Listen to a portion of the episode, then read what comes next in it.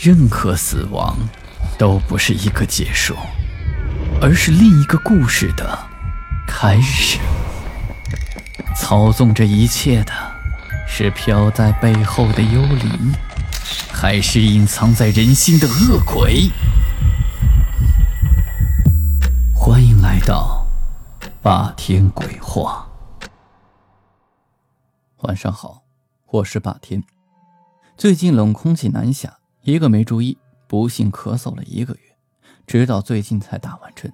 断更了这么久，这今天就跟大家讲两段这在医院听来的鬼故事。作为医院的工作人员，当然是尽忠职守。小美是医院的一名护士，刚从护士学校毕业，就被分配到了市中心的这家医院当实习护士。这天她上晚班，与她一同值班的还有另外一个女同事，叫夏天。两人约定好各个病房门都关上了，就回到了工作台，有一句没一句的就聊起了天来。也不知道怎么回事，两人就突然聊到了这家医院发生过的灵异事件。夏天来医院的时间比较久了，她是去年来的，跟小美毕业在同一所学校。当时夏天作为一个实习护上来的这家医院，同样执行的是夜班。那天的夜班，和夏天同班的同事不太舒服，就先请假回去了，所以那晚上只有夏天一个人在值班。在检查好各个病房的情况之后，夏天就回到了工作台上，刷了刷电脑上的病历。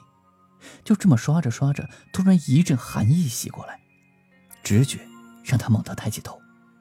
他看到自己的工作台前站着一个人，一个穿着病服的中年妇女。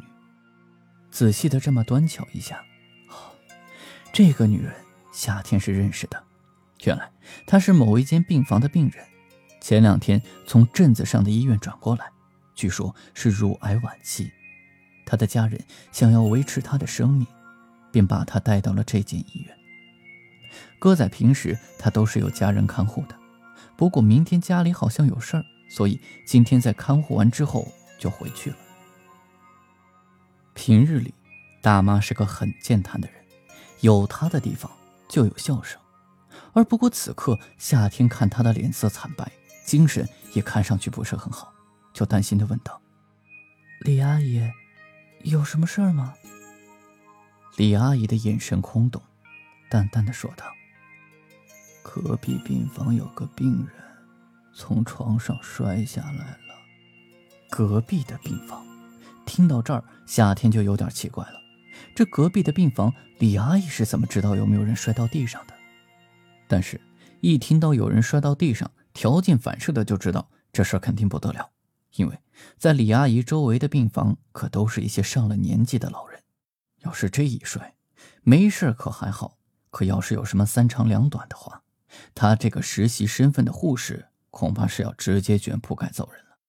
啊，是这样吗？好的好的，我现在就去看看。没想那么多，夏天从抽屉里拿出钥匙，就往李阿姨隔壁的病房走去。果真，这病房门一打开，就看见靠近厕所旁边的一张床位是空着的，地上正躺着一个痛苦呻吟的老人。夏天吓得赶紧把老人扶上床，好在这人没什么事儿。等退出了这间病房，夏天下意识的就往李阿姨的病房看去，一瞬间他顿时感觉到了头皮发麻。这个时候他才想起来，这个房间自己明明刚检查过，已经上了锁的。而且他又查看了一下，门上的锁锁着，也没有换。那李阿姨是怎么通过上锁的病房出来的？夏天左右张望了一下，并没有再看到李阿姨的身影。这李阿姨就这么凭空消失了。夏天心惊肉跳，赶紧打开病房想查个究竟，可结果门一打开，就看见李阿姨好好的就躺在病房里。可能是睡姿不舒服，她换了一个侧身继续睡着。这怎么可能？夏天当下整个人都发懵，门也没上锁，就直接跑到楼下大厅和其他的值班护士说了这个情况。其他的人当然是不信了，因为夏天讲的不科学，一个睡着了的人怎么能通过上锁的门出来，还跑到护士站去告诉护士说隔壁有人摔倒了，这不科学，这根本就不可能发生。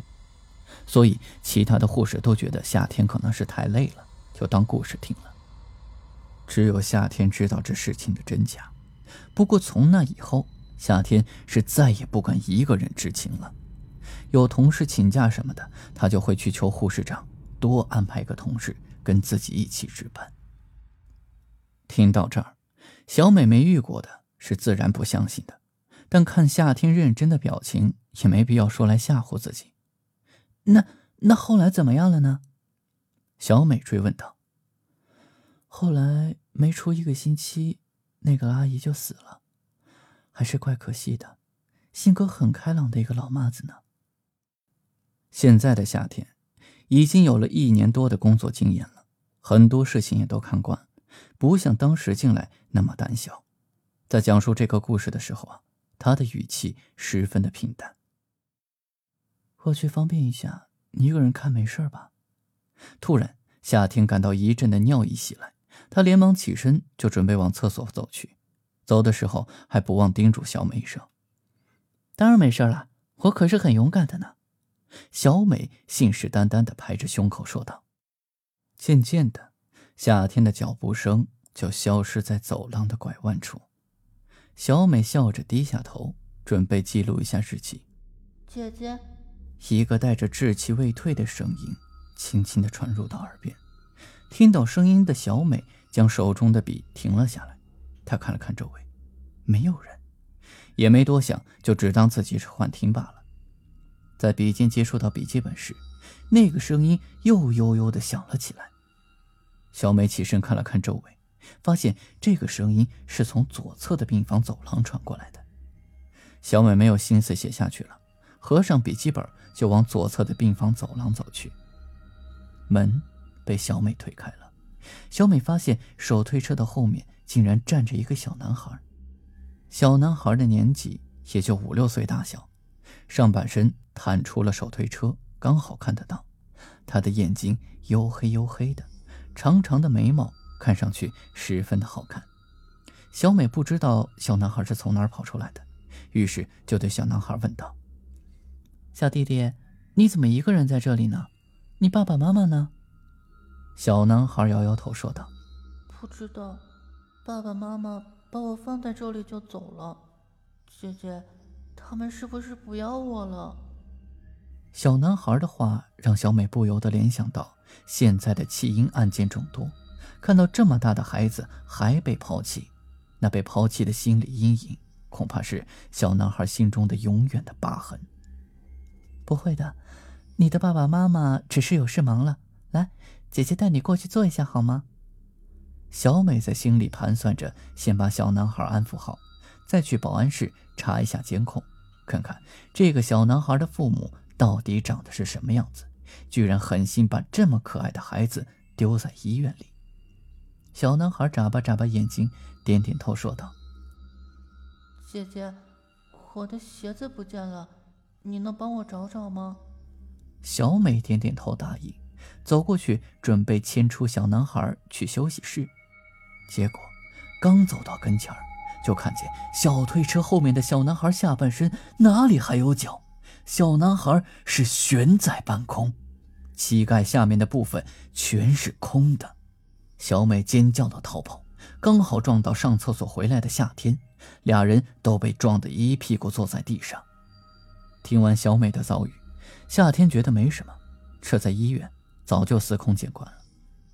后来听说小美值班的当天，医院有个被车碾断的小男孩送进来抢救，送进来的时候已经是昏迷不醒，最终人还是没有被救活过来。好了，今天的故事就讲到这里，我是孙霸天。听完故事记得点亮右下角的小红心，也欢迎关注订阅打赏，给霸天更新的动力。午夜论奇案，民间言怪谈，这里是霸天鬼话，我们下期再见。